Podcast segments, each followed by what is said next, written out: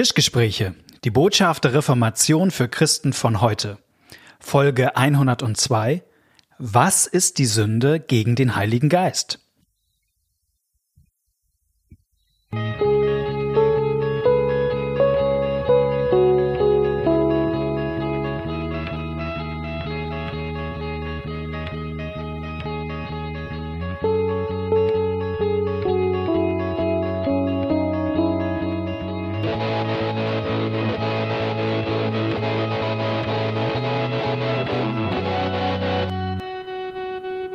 Herzlich willkommen zu einer neuen Folge von den Tischgesprächen.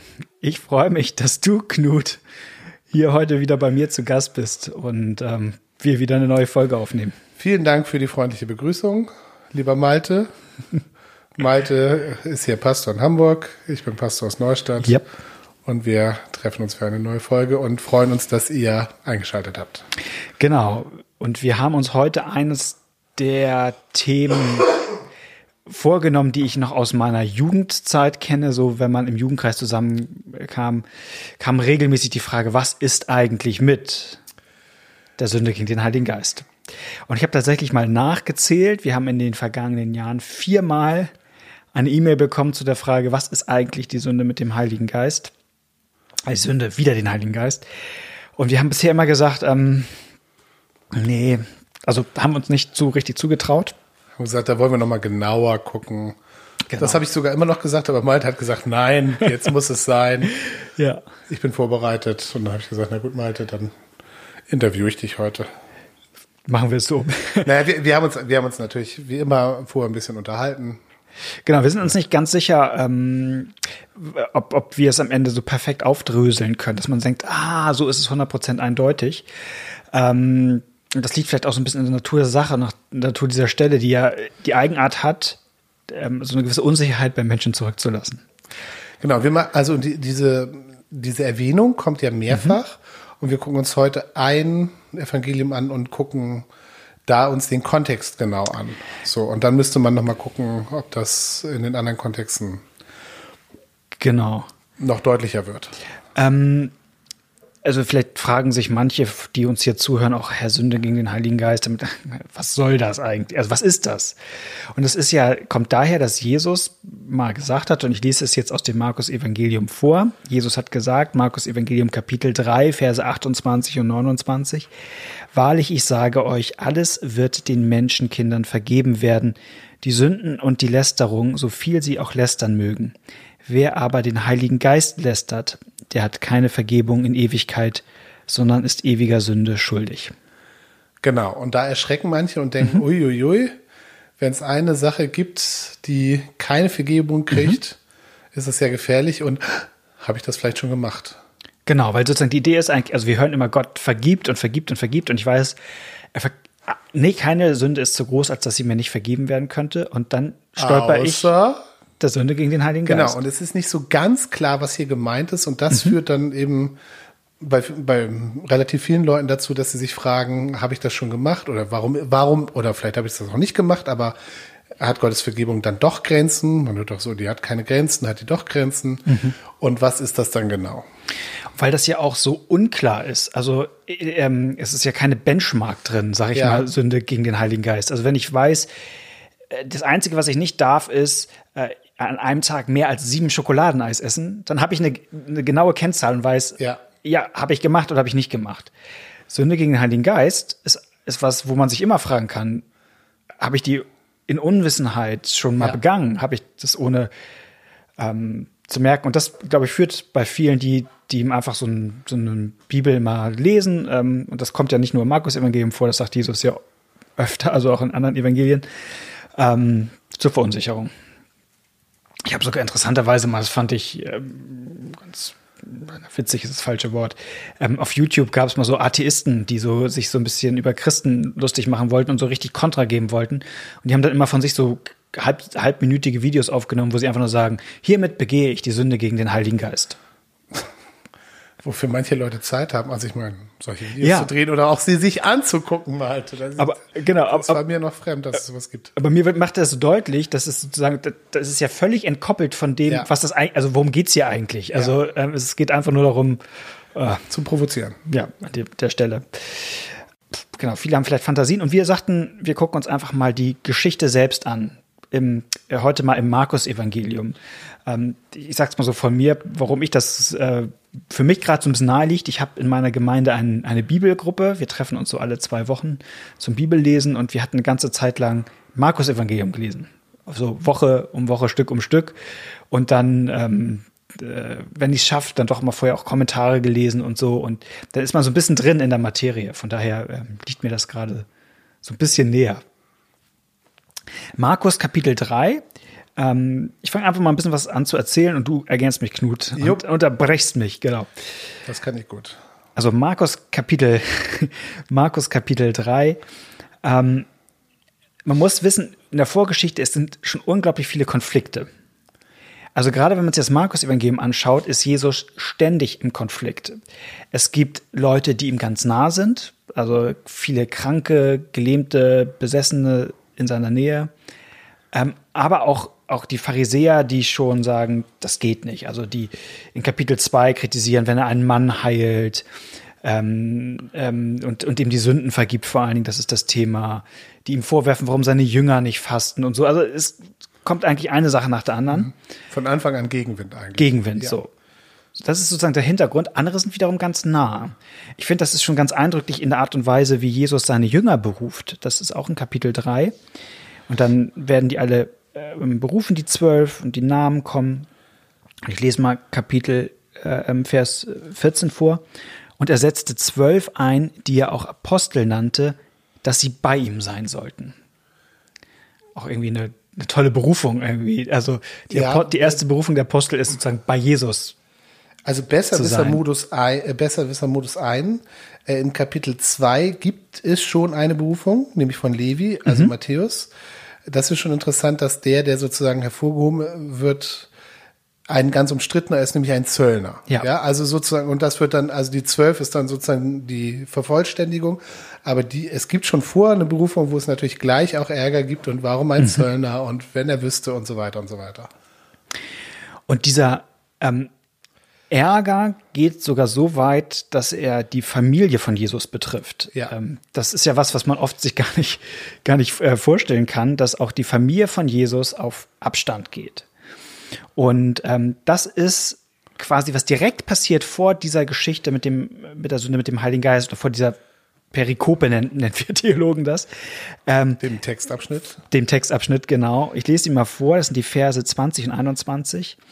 Und Jesus ging in ein Haus und da kam abermals das Volk zusammen, so dass sie nicht einmal essen konnten. Und als es die Sein hörten, machten sie sich auf und wollten ihn festhalten, denn sie sprachen, er ist von Sinn. Also, ähm, was, was, passiert hier? Die wollen eine Intervention machen. Ja. Also genau, die wollen ihn festhalten, die wollen ihn abbringen von dem, was er da macht, also von mhm. dem, was er als seinen Auftrag sieht.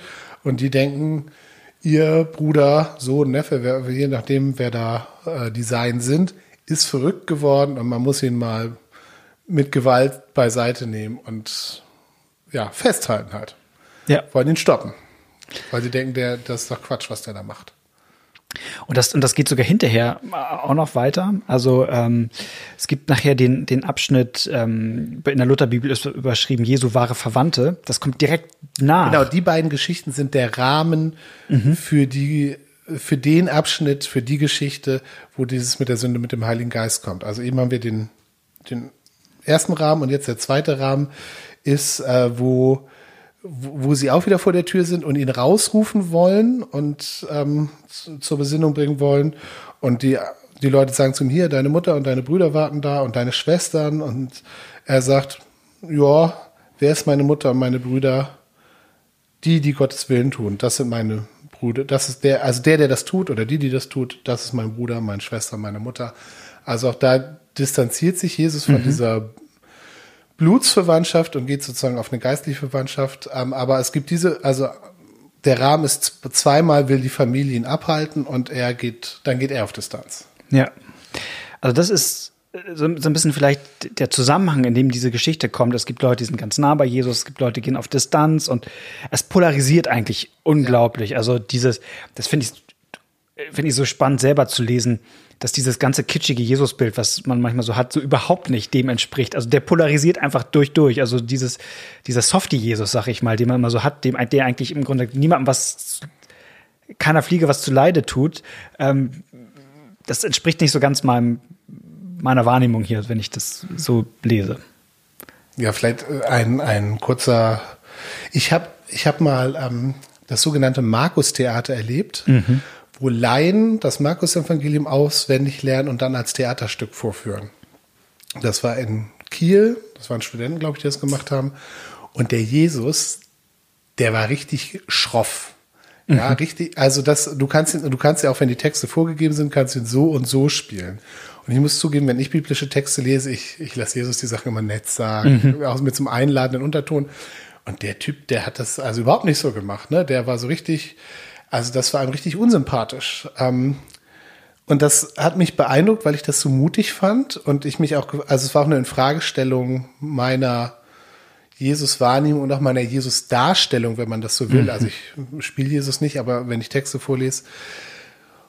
Und ich weiß noch, wie dann die Kreuzigungsszene mich aber total, also die hatten über, das waren Laien, die hatten keine großen Kostüme an und kein, überhaupt keine Requisiten, ja. Und wie die Kreuzigungsszene mich aber total geflasht hat und ich, also das fand ich, fand ich mutig und ich habe mich selber erwischt, wie ich dachte, na, ob ich vielleicht auch so eine Kitschschicht über Jesus mhm.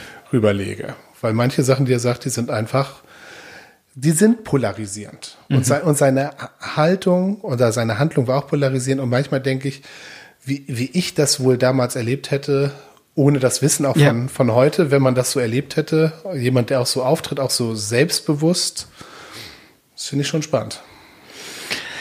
Eine Gruppe gibt, die besonders kritisch ihm gegenüber sind. Genau, das sind die Theologen, die Theologen sozusagen ja. von damals, die, die Pharisäer sozusagen oder auch die Schriftgelehrten der Pharisäer, das kann man auch nochmal unterscheiden, aber so aus dem Bereich kommt der stärkste Gegenwind. Und, ähm, und jetzt kommt, und dann fragt euch vielleicht, was hat das alles mit dem Thema Sünde gegen den Heiligen Geist zu tun? Es ist alles Hinarbeit dazu. Naja, weil, genau, weil das kann man ja schon sagen, weil er das ja in diesem Kontext sagt, in diesem mhm. Konflikt sagt er dieses Wort, ja. Genau. Und ähm, die kommen jetzt mit einem Vorwurf gegen ihn und den findet man, wenn ihr die Bibel aufschlagt, in Vers 22. Der Vorwurf lautet, Jesus hat den Belzebub, Beelzebub und er treibt die bösen Geister aus durch ihren Obersten. Was ist das für ein Vorwurf?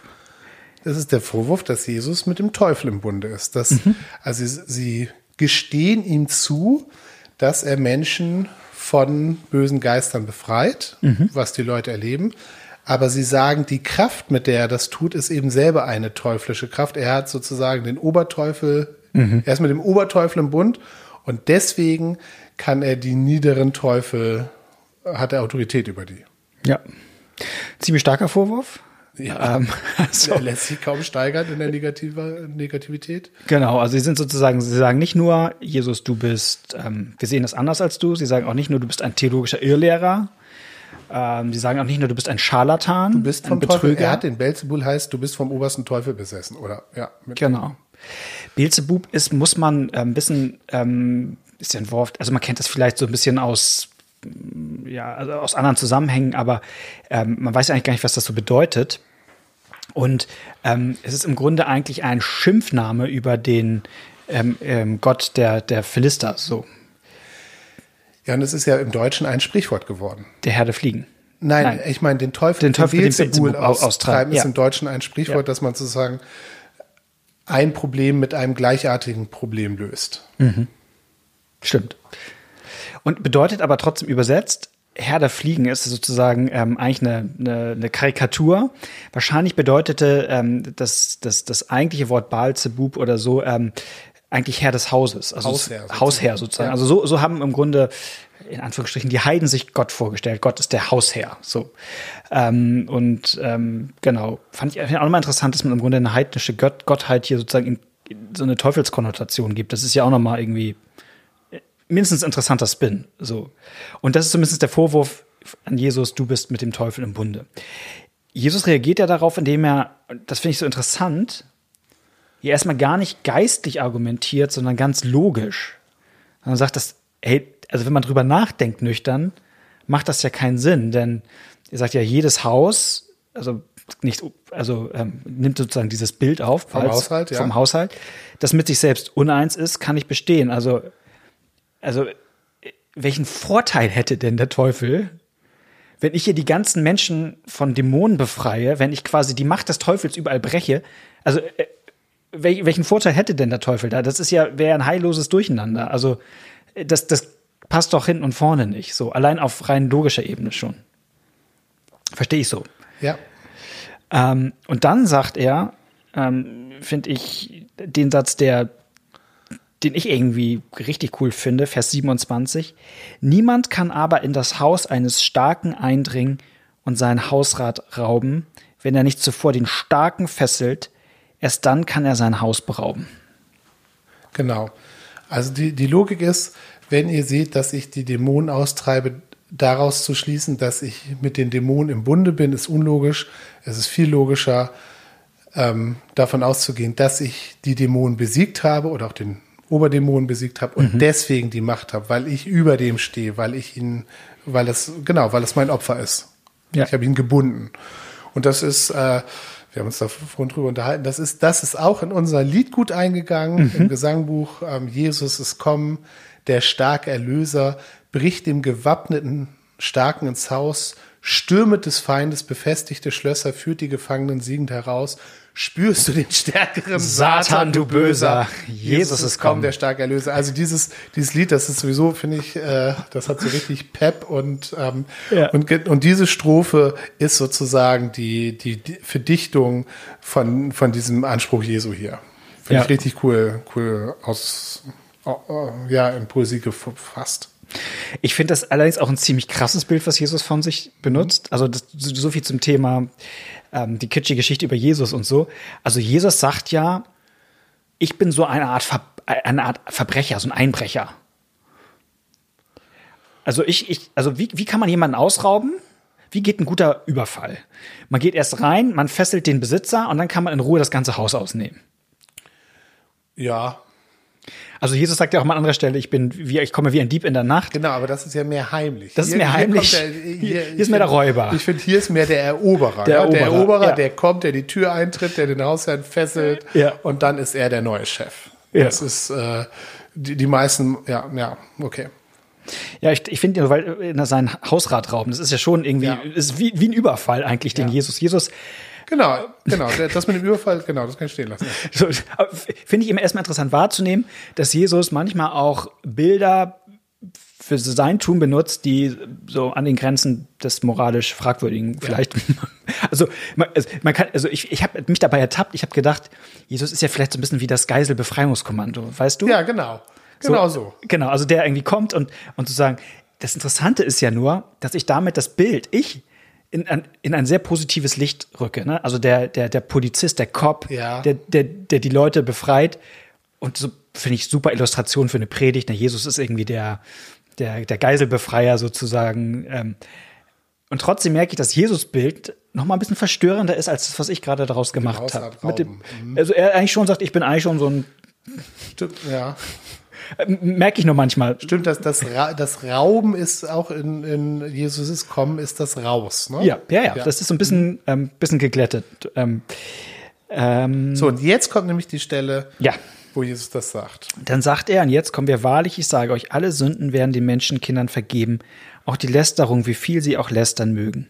Wer aber den Heiligen Geist lästert, der hat keine Vergebung in Ewigkeit, sondern ist, der, ist ewiger Sünde schuldig. Und und ich finde schon, dass man diese, diesen Satz in diesen Zusammenhang hineinlegen muss. Auf jeden Fall. Das, ähm, ja. Und dass Jesus sozusagen, wenn die Frage ist, was ist eigentlich die Sünde gegen den Heiligen Geist? Und äh, genau, und den, den Bezug stellt Markus selbst her mit Vers 30, denn sie sagten, er hat einen unreinen Geist. Also Jesus sagt, identifiziert die Sünde mit dem Heiligen Geist eigentlich mit dem, was diese Pharisäer ihm gegenüber tun. Ja. Nämlich indem sie ihm vorwerfen, du bist mit dem Teufel im Bund. Ja.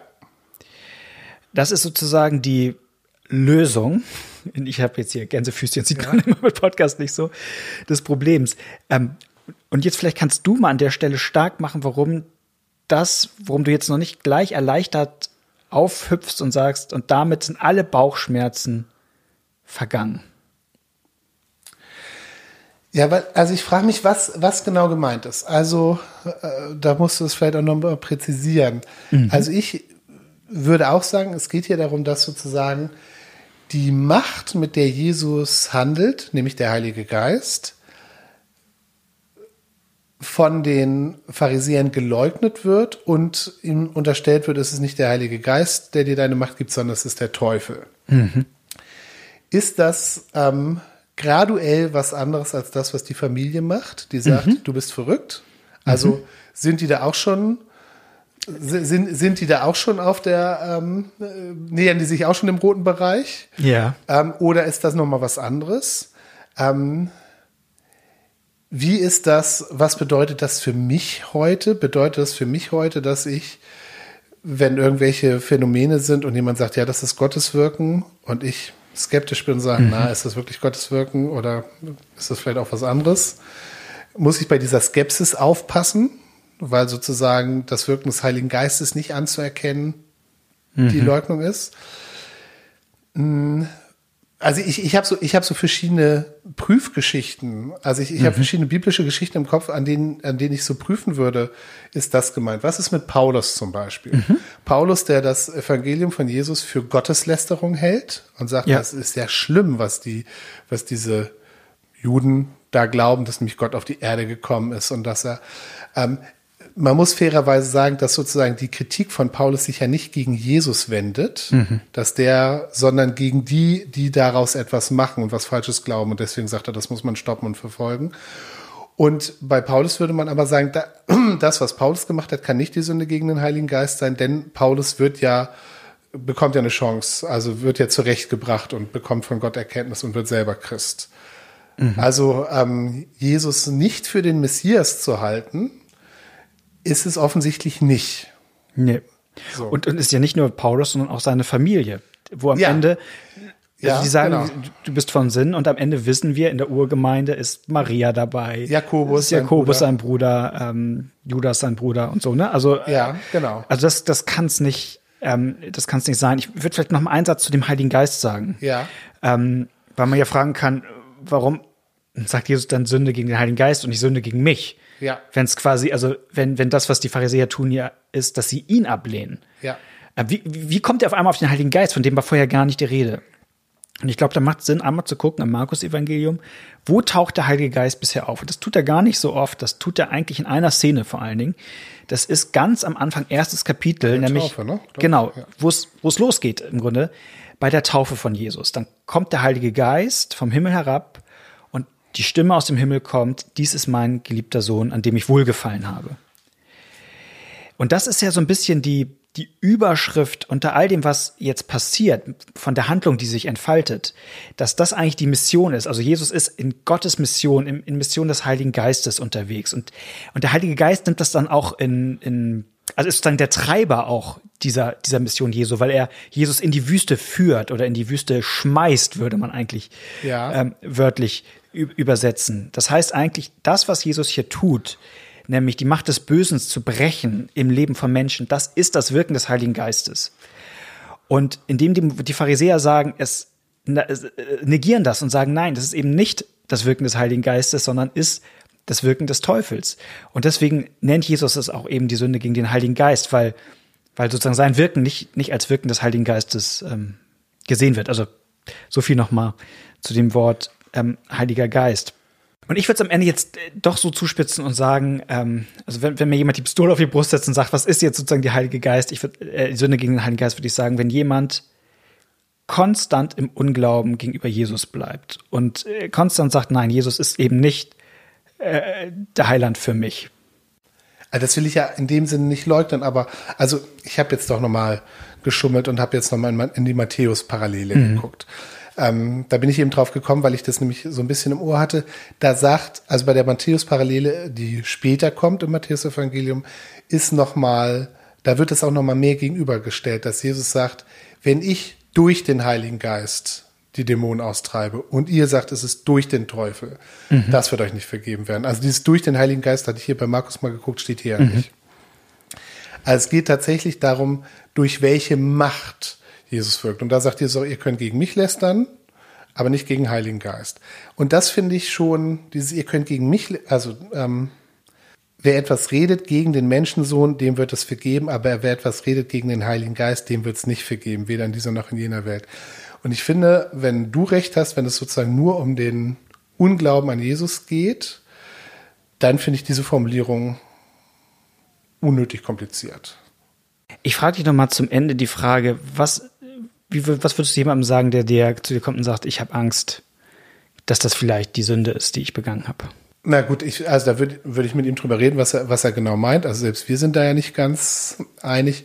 Und dann, ich würde sagen, dass wenn jemand das denkt, was ich denke, dann kann er sich keine Sorgen machen darüber, dass er diese Sünde begangen hat. Denn dann kommt er da ja gar nicht raus, so wie der Pharao. Ja, mhm. also dann ist quasi schon das Zeichen darüber, dass jemand sich Sorgen macht, ob er Jesus zu Unrecht Mhm. Äh, also das ist, das ist dann gar nicht möglich, sozusagen. Ja. Und dann würde ich sagen, ja, hier, ähm, dann würde ich ihn auf die Vergebung Gottes hinweisen und ähm, also, und natürlich ist Unglaube ein Problem, ja, das, also da, da, das teile ich total mit dir, aber der Unglaube ist ein Problem, mit dem Gott gut umgehen kann, ja, und wo man sagen kann, ähm, ich glaube, Herr, hilf meinem Unglauben, also schenk du mir Glauben. Ähm, das ist aber noch was, also jemand, der in der Fundamentalopposition zu Jesus ist und sagt, der ist, der ist vom Teufel, der kommt ja gar nicht zu mir und sagt, ähm, also der, der dreht eher solche YouTube-Videos und ähm, ist stolz darauf, dass, mhm. er, dass er gegen diesen Teufels-Jesus ist. Ist, so das für dich, ist das für dich befriedigend? Weiß ich nicht, vielleicht. vielleicht. Okay, ja, ja, das können ja unsere Hörer dann nochmal nachhaken. Genau zur 200. Folge noch. Nochmal was. Vielen Dank fürs Zuhören. Wir hören uns in zwei Wochen wieder. Bis dann. Tschüss. Tschüss.